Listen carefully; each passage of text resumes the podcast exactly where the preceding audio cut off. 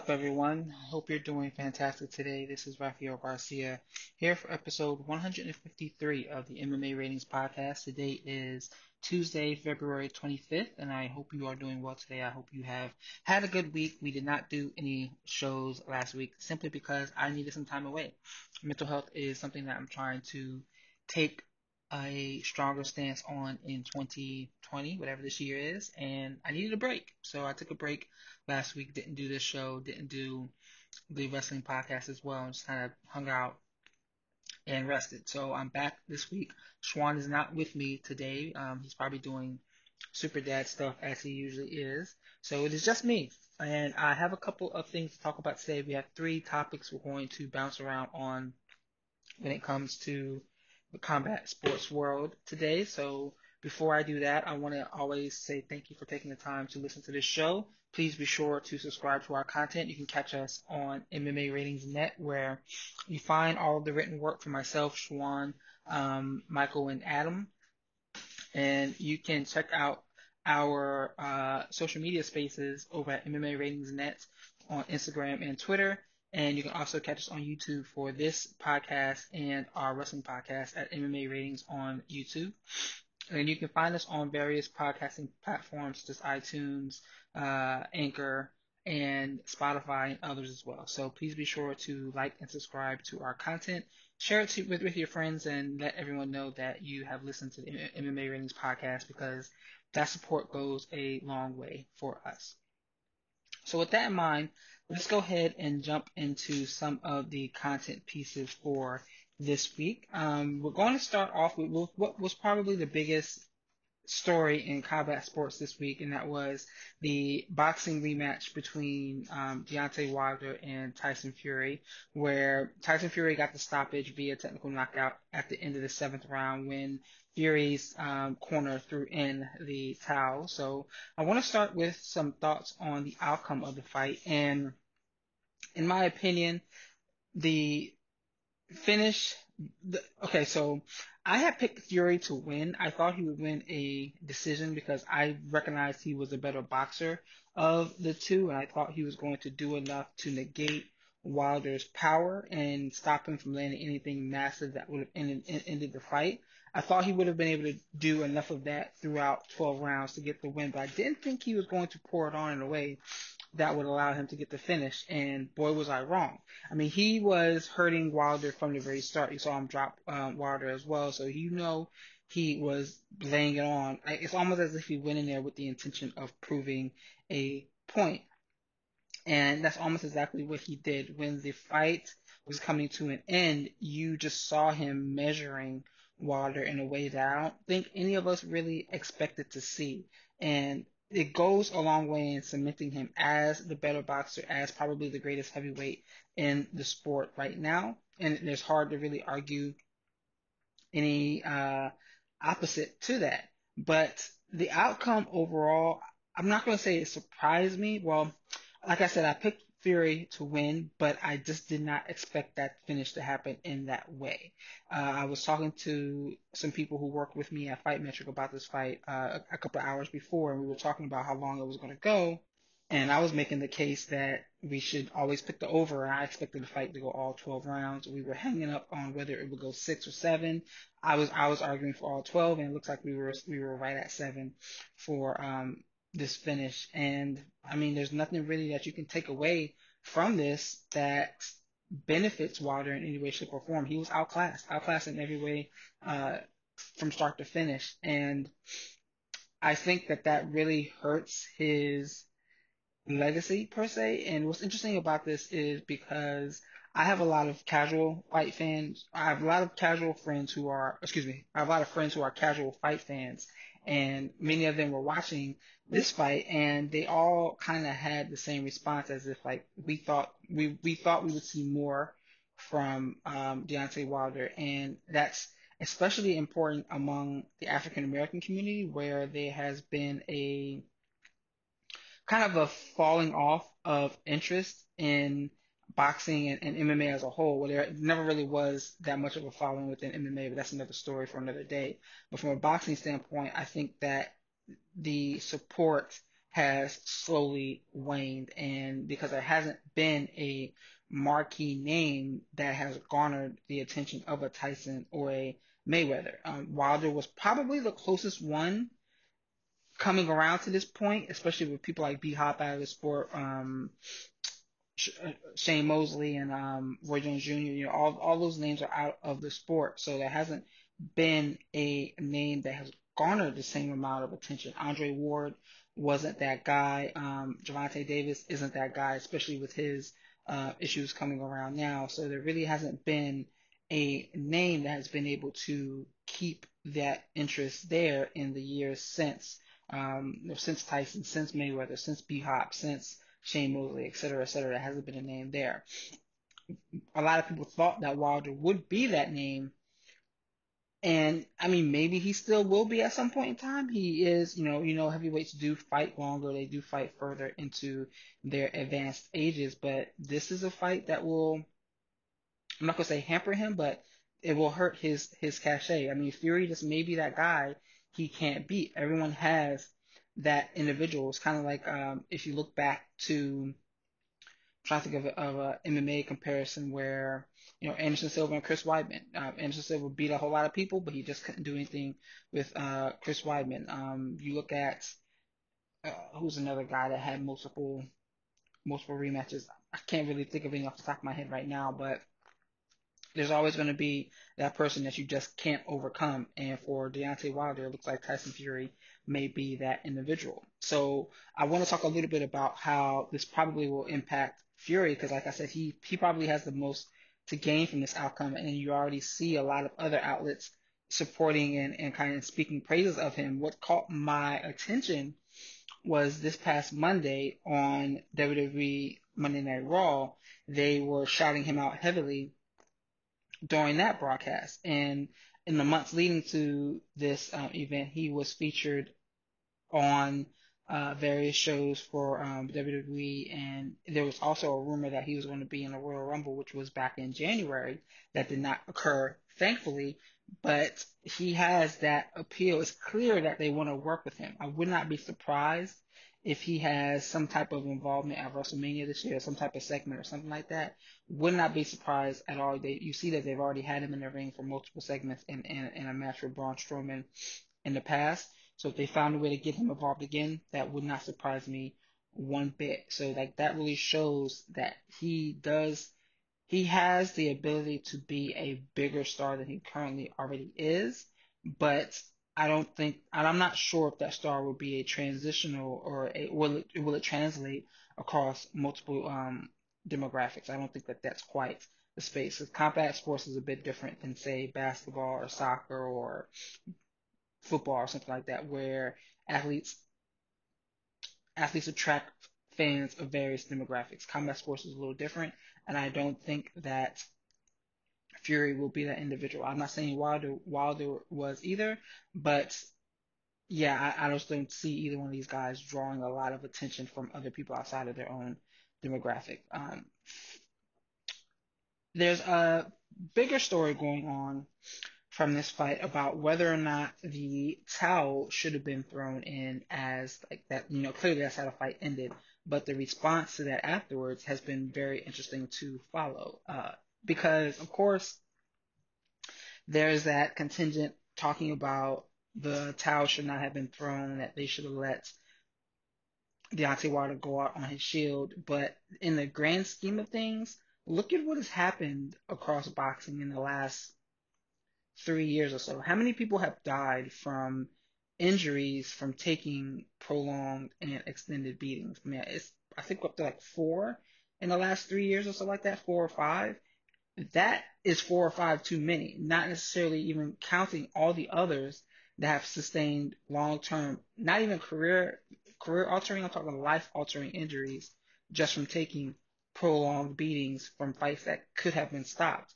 This could have been one of those situations. I mean, at the end of the 7th round, Tyson Fury was teeing off on Deontay Wilder, like measuring him in a way that you see on World Star videos, or measuring him in a way that you see on Instagram where people are getting knocked out left and right. That's how he was measuring Deontay Wilder. So you have a trained combat athlete measuring on another man like that, and it doesn't, who couldn't defend himself. He had his hands up, but he was basically a punching bag at that point in time. And there's people saying that he should have been allowed to take more damage, to go out on his shield. And even think about that.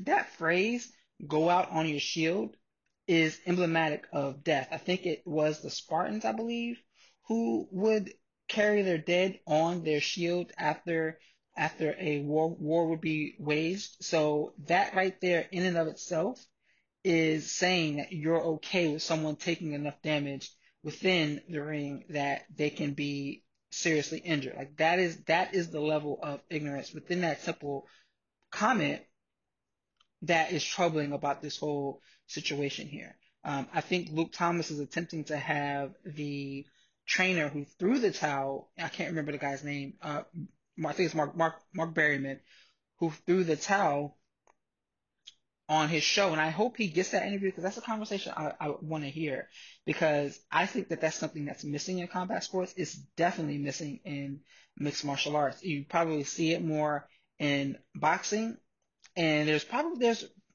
a myriad of reasons around that. Boxers get paid more, so they are already, they're guaranteed their money. They're not doing the whole split purse, show and win money deal, because that's probably a big part of it too. Like, there's so many different ramifications as to why this is not occurring more than you would see in combat sports. But even this past weekend at UFC Norfolk, hours before Fury and Wilder fought, there was probably two examples, at least, of fights that could have been stopped by their corners throwing in the towel. One being Karolina Kowalkiewicz, who was taking a beating from can't think of the young Chinese lady that was beating on her, but she was getting thumped. She couldn't see out of one eye for almost 15 minutes. And she's getting pummeled in a way. And, she's 2-6. She's fighting for her UFC roster spot. And I'm sure she lost that fight. And I'm sure she's going to get cut from the UFC. But look at all the damage she's taken over the last few years, from her fight with Joanna Jędrzejczyk, where she took 25 minutes worth of damage there, to getting absolutely lambasted by Jessica Andrade, getting knocked out there, to, I think she had a close fight with Michelle Watterson, where she took, I think Michelle may have submitted her. But still, extra levels of damage that you did not have to take across your career is continuing to happen, and we saw that in that fight on Saturday. The main event between Dan Hooker and Paul Felder, we're going to talk about that later, but those two guys took miles and miles of damage as well. Now, that fight was a little different because it was closer, and it was two guys exchanging. It was two guys exchanging a lot of shots and trading damage. So it wasn't to a point where it was so one-sided you could have stopped it. But, man, those two guys may never be the same. Dan Hooker didn't throw in the towel when he was fighting against Edson Barboza, and this is the second fight now where he's taken a lot of damage. Who knows what that is going to have on not only the quality of his fighting in the future, but his quality of life. So I always err on the side of the towel being thrown. I do not have any issue with that, because in my opinion, it is the corner taking a stand for their fighter's health and their fighter's safety. And I agree with that. I am not one to ever say that towel should not be thrown in. If I was ever cornering someone, I would throw in the towel. I told a guy who I was helping get ready for a fight, if you are in danger, I'm going to throw in the towel. They can be mad at me later, but I'd rather than be safer and in a better health situation than taking extensive amount of damage where they're not responding and they're not in position to defend themselves. So what's next for Wilder and Fury? I think that, Wilder has already called for the rematch, the trilogy fight. I am not a fan of that. While it's a 30-day kind of, I guess, clause that he has to call for that fight in order for it to get booked and made, I am not a fan of that immediate rematch, because you often see that when fights are when the turnaround for fights are faster, that the situation is usually the outcome is usually the same, and it's more decisive more often than not. One example of the opposite that stands out to me, that kind of pops out to mind immediately, was the fight between Frankie Edgar and Benson Henderson when that fight was a lot of time did not pass between the two, and the fight was different. A lot of people think that Edgar won the second and lost the first fight, but outside of that, oftentimes the fights tend to look the same, and you tend to get the same type of outcome. So when it comes to Fury and Wilder, I would like to see Tyson Fury fight Anthony Joshua. I think that situation needs to get rectified. We need to get the Anthony Joshua conversation out of the way. I mean, his loss to Anthony Ruiz really did hurt his stock, even though he got that win back. He didn't look like the world beater that he was claiming himself to be. So his stock dropped after that moment. He's still relatively young. He's 30 years old. Well, I mean, that's not even relatively young. I will call that young. He's 30 years old, and I think, how old is Tyson Fury? Let me see. Let me pop that open real quick. I think Tyson Fury is 36, but let me see. Tyson Fury is 31, excuse me. So he's relatively young as well, too. So I think that's the fight that should be made first. Now, Deontay Wilder doesn't have as much time.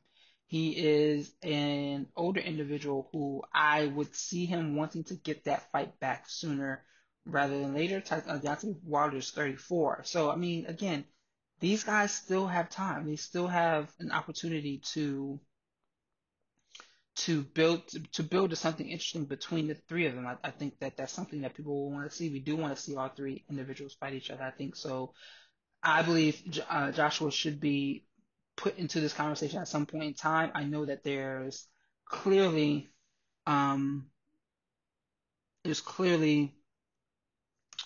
contract and different promotional conversations that need to be had around that, which is always going to muddy things up and muddle things up and just make it not as interesting as some may say. But this is still an opportunity. I think that those fights need to be made, and they need to be explored more so than anything else. But outside of them, I'm not too sure. This is why I hope Schwan, or wish Schwan would be on the show, because I'm not too familiar with the heavyweight division beyond those three. But again, I think that there is some value that could be made about finding a way to put those two men in fights together. Maybe do Wilder and Joshua to see which one of them will fight Fury in the future. Do Fury and Joshua to see who gets the – let me fix this. To see how Wilder fits in on the back end. There's options there, but at the end of the day, it's a difficult conversation to be held in any way, shape, or form. So I wanted to move on to topic number 2, which was looking at UFC Norfolk, which is scheduled for this weekend. And this is an interesting card to me, not because it has a bunch of valuable fights, a bunch of big names on the card, but for a couple of different reasons. First and foremost, you can look at the main event and you can see why this is important, because the UFC flyweight title is back up for grabs between Joseph Benavidez and Davison, I think that's how you say that, Figueiredo. And, you know, this is the belt that was originally held by Demetrious Johnson. Henry Cejudo won the title from him and then vacated it because he was refusing to defend it. So that belt is up for grabs. And you have to immediately wonder, like, is the UFC going to make a point to keep this division around? I don't even know. Do they have rankings for this division? Because I remember they started to release guys that were ranked at 125. Yes, they do have a divisional ranking set up for that. But they started to cut guys that were listed in this group. It's interesting because on their website, Cejudo is still listed as champion. But this fight isn't for an interim belt. It's for the actual title. I mean, that's my understanding. Let me pop that open real quick. Let me see. Because I think this is for the actual title. Yeah, this is for the vacant belt. So they still have Henry Cejudo listed as the champion. Hopefully they change that post-haste on Saturday. But looking at this division, I mean, it's pretty much, it's, I don't know if you use the term barren, but they have to figure out what to do with this group, especially after losing a couple of guys that they decided to let go. At UFC Auckland, Kayakara France, he actually looked really good in his fight against Tyson Nam, so maybe he's someone that they're looking at building up. But across the board, I think that I'm always a fan of the 125-pound division. I was a big Demetrious Johnson fan. He was my favorite fighter for an extended period of time. I still think he's one of the top three fighters in the world today, top 3 to 5. So there's definitely that's my bias. I don't think that the UFC should do away with this division at all. I'm happy to see them putting this title up for grabs, giving fighters another opportunity, because when one thing we saw with a lot of these double champs and these champs coming around is that opportunities were going away. Now you don't see, we're going to talk about Megan Anderson in a second, but she's demanding that Amanda Nunes give up the featherweight title. She doesn't plan on defending that. We know Henry Cejudo wasn't planning on defending the flyweight title, so that's why he was forced to give up that. Daniel Cormier was forced to give up the light heavyweight title. Conor McGregor was forced to give up the featherweight title when he had both. So like, there's multiple examples of where these double champ situations don't create opportunities for the rest of the roster across two divisions. So hopefully we see that slowly go away in a sense, but we're looking at one of the first steps this weekend with this flyweight title being up for grabs. I think that Benavidez is going to come out the victor here. He's been the bridesmaid is the, I don't know if that's a PC word to use anymore, but he's been the bridesmaid so many different times that at some point in time he has to be able to win a title. He's fought for 3 different titles already. He's fought for the flyweight title twice, the first time against Demetrious Johnson, losing a split decision, then getting knocked out in the rematch. He also fought Dominic Cruz back in WEC days for the bantamweight title and was unable to get it done there as well. So maybe this is the opportunity where we see Benavidez get a victory and finally get a belt put around his waist. I think that would be a good moment. I think that would be a good moment for the sport that is often marred by too many bad and cringeworthy moments. So I think that alone is something worth watching as well. So I'm looking forward to that main event. I wanted to talk about Megan Anderson as well. She is on the main card as well as Felicia Spencer, who beat her in her last fight out. But I wonder, this is an opportunity for Anderson to get some type of shine back. When she came into the UFC, she was expected to be the woman who would give what was her name, Chris Cyborg, a run for her money. Now that did not occur. Instead, she's gone 2-2 since that time, where she's won. She lost to Holly Holm and then lost to Felicia Spencer, and then she won 2 fights as well. And this is an opportunity for her to put together back-to-back wins for the first time since joining the UFC. And it is a good opportunity for her. She's fighting a woman who is 5'7", okay, 5'7", and at a massive disadvantage when it comes to size, when it comes to position, when it comes to everything else. So we know that this is the type of fight that Megan Anderson should style on. I think she's nearly 6 feet tall. Let me see how tall Megan Anderson is. I feel like she's 6 feet tall. She'll have the range advantage. It's funny. I go to Wikipedia. I type in Megan, and I get all types of responses first.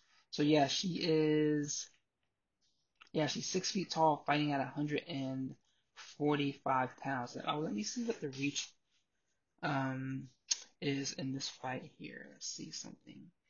See if they have that. So I'm hopping over to Fight Metric, and the reach is, man. So Norma, her opponent is 5'7" with a 67-inch reach. Megan Anderson is 6 feet tall with a 72-inch reach. So So Norma is normally a 135-pounder. So she's fighting up to get into the UFC. Now that makes a little bit more sense here. But clearly she's at a major disadvantage in this bout here, and I expect that Anderson will figure out a way to style on her. And she's only 4-0, so she has every advantage that you could want coming into this fight. I just hope that Anderson finds a way to translate that and get a big win at a time where she needs it if she's going to keep pace with Spencer fighting for a title shot. Because right now they don't have women's featherweight rankings, but Felicia Spencer is, let me see how, I know she's at least 1-0 in the UFC. So she lost to Chris Cyborg. I remember that fight, but she's already fought for the title. So here it is now. Anderson wins. Maybe she could be the next person in line to fight Amanda Nunes. Now, I don't think she wins that fight, but we'll see how that goes in the near future. So another thing I wanted to talk about from this card as well was the amount of young talent that they have across UFC Norfolk. I was writing a piece about this for Fansided, and there's 24 fighters on this card. Let me double check because it may have just changed. Yeah, there's 24 fighters on this card. Of the 24 that are here, 18 of them are 29 years old or less. And those individuals have come into, majority of them, I think only maybe one or two, have come into the UFC by just fighting on regional organizations. All the others have come up through either the Ultimate Fighter, like Luis Pena, or the Dana White Contender Series, or some way, shape, or form. They've taken other fights in the UFC. And I was looking at a couple of these guys, and there's names I didn't recognize who are 26, 25, 27 years old, and they already have 3 fights within the UFC, multiple wins. And I'm like, who are these individuals? That shows you just how big the promotion has gotten and just how active everyone is across the board. But that really stood out to me because I laughed with the NFL Combine coming up in a couple of weeks in April. I know at least my friends who, we worked at ESPN together, we still talk sports all the time together, we often look at the birthdays of the newer draft picks as they come up, and we cringe at individuals who are born in the 90s, born not even years ago. We're getting to the point now where some of these athletes were born in the 2000s. Think about that. Some of these athletes soon will be born in the 2000s fighting in the octagon. We already see that in the NFL. We already see that in the NBA. See that in baseball. See that in soccer as well. We're getting there. We're getting to that point within the mixed martial arts community as well. And I always think that it's exciting to watch new prospects compete at a high level because it's such a hard conversation to have when trying to decide who is a breakthrough talent and who is not. It's a crapshoot. You can make the argument and say, oh, this person right here will be challenging for a belt at some point in time in the future. This person right here has all the tools to be great, and then they totally disappear. You have someone like a Matt Riddle who was on almost a 4 or 5 fight win streak when he was cut from the UFC at a relatively young age. Now he's still doing fantastic work over in the WWE today, but he was young when his fight career came to an end. Or you can have someone like a Jordan Mein who was young, fighting for an extended period of time at a young age, but doing so much damage to himself that now he's not the fighter that a lot of people expected him to be. Same thing with a Rory McDonald. He never reached UFC championship levels, but he's a former Bellator champion heading over to the PFL, but he's still relatively, I think he's only 31 or 32. And we recognize the amount of damage he's taken over his career. Let's look real quick. So, let's see. Rory McDonald is 30 years old. He'll be turning 31 this year. And people will argue that his best days are behind him. He's 31 and he has Let's see how many professional fights he has on his career. 28. He's 21 and 6, man. I didn't even realize. Yeah, because he's 21 and 6. He's 30. Then we have Jordan Mein, who will be turning 31 this year as well. He has 43 professional fights on his record, almost twice as many, and he's gotten back into the UFC. I think he has. Actually, I take that back. He was just recently signed by Bellator, riding a two-fight win streak. So you have to wonder what these guys are really looking like. I remember when he lost 3 fights in a row. He lost to Thiago Alves, Emil Meek, and Bilal Muhammad from 2015 to 2016, where he only fought one time each year. But people were pretty much considering him washed, especially after that Matt Brown drumming that he took back in 2013. But still, the conversation is still the same here. Like, when you see young fighters come into mixed martial arts, you not be able to tell what they're going to be long term.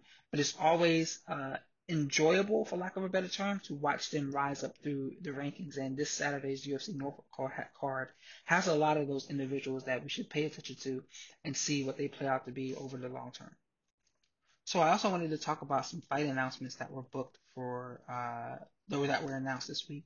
So first we have Henry Cejudo versus Jose Aldo for the bantamweight championship at UFC 250. And yeah, everybody that's involved with this should be ashamed of themselves.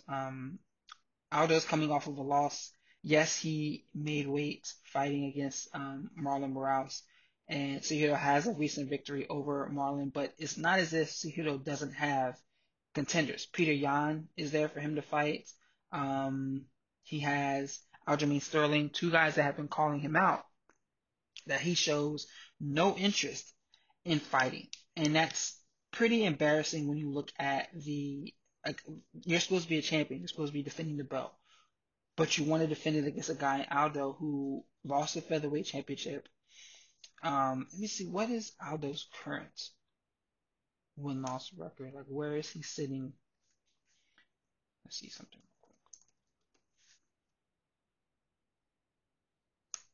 So Jose Aldo is right. He's lost 5 of his last 8. 5 of his last 8. He lost to Alexander Volkanovski, who is a current featherweight champion. He lost to Marlon Morales via split decision. Whatever you think about that fight, it was still a split decision. He lost to Max Holloway twice, and he lost to Conor McGregor. We all know about that fight back in 2015. What else is there to really say about that? But yet he's the guy that's fighting for the title just because Henry Cejudo made enough noise to get this fight booked. It completely throws out everything about these rankings. I mean, somehow Aldo is sitting at number 6 in the division when he doesn't have a win. How does that make? He's sitting at 6 in bantamweight and 11 at featherweight. How does that even make sense?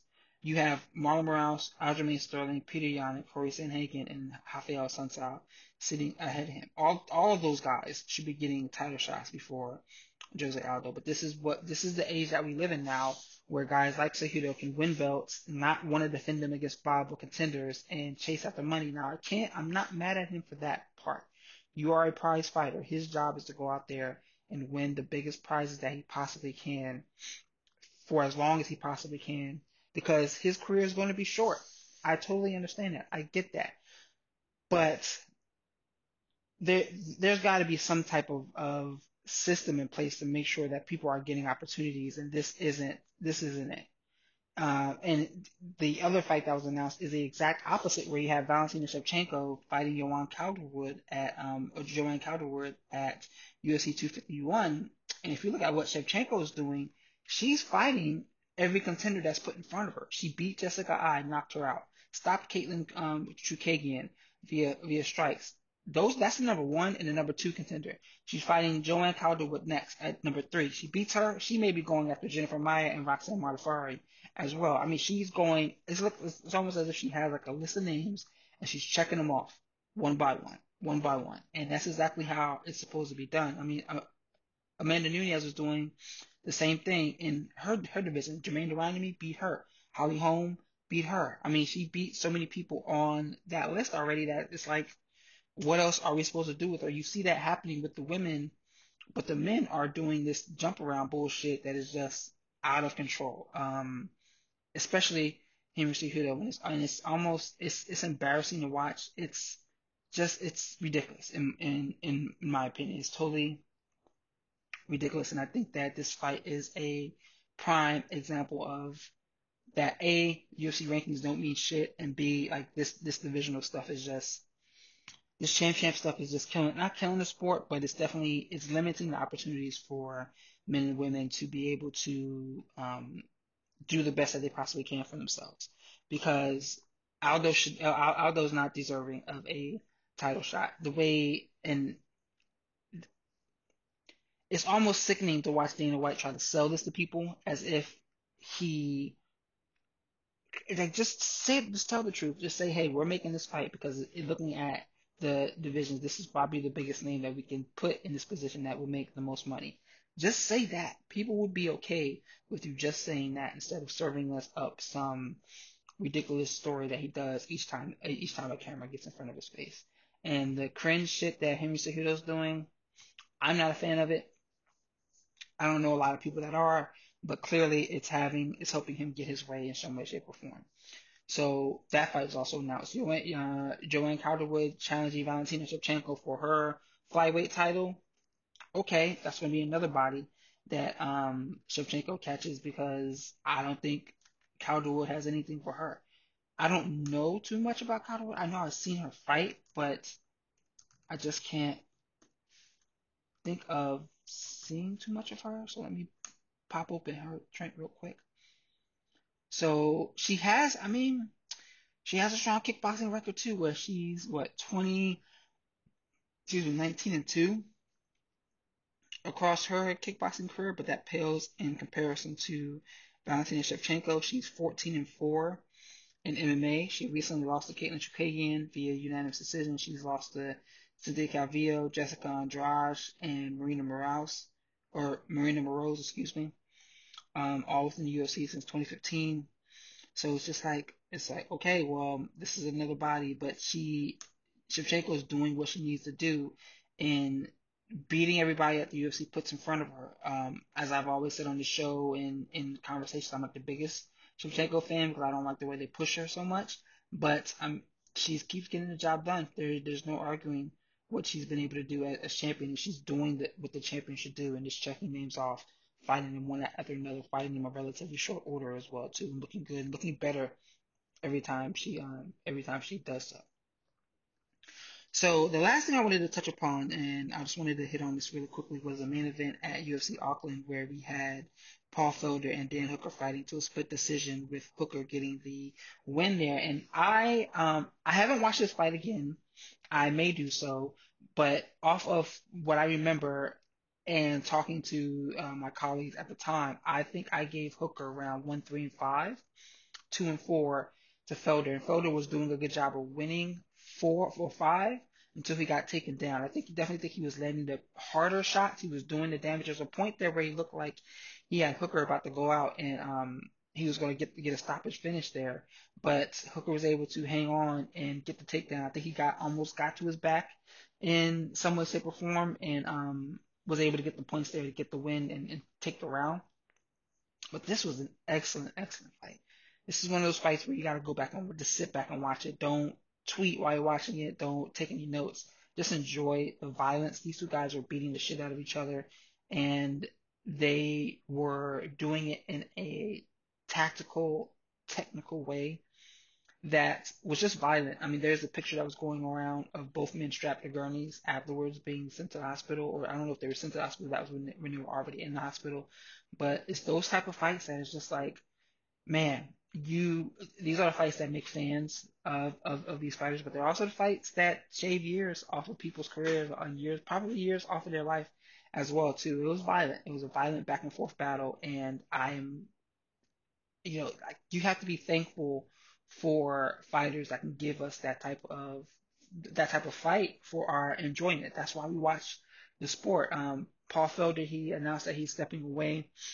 That hasn't been 110% confirmed that he may be retiring, but either or, you know, Felder is that guy that he never got to the title shot place. He never became a champion.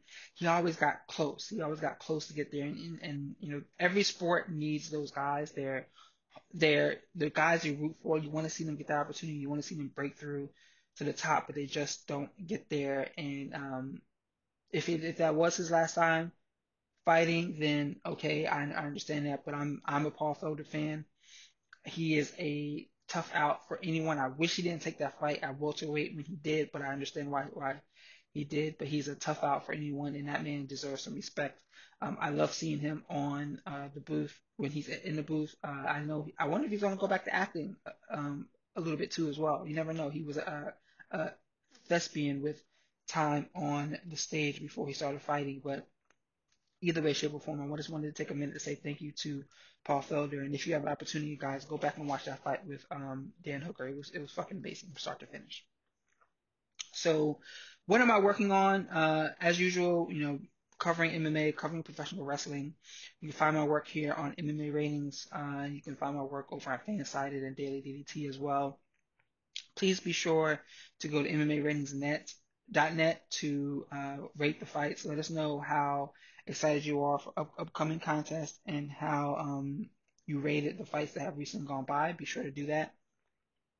And again, you can always find us at MMAratings.net for all of our written content. You can check us out on all the podcast platforms. YouTube is our main outlet. We're at MMA Ratings.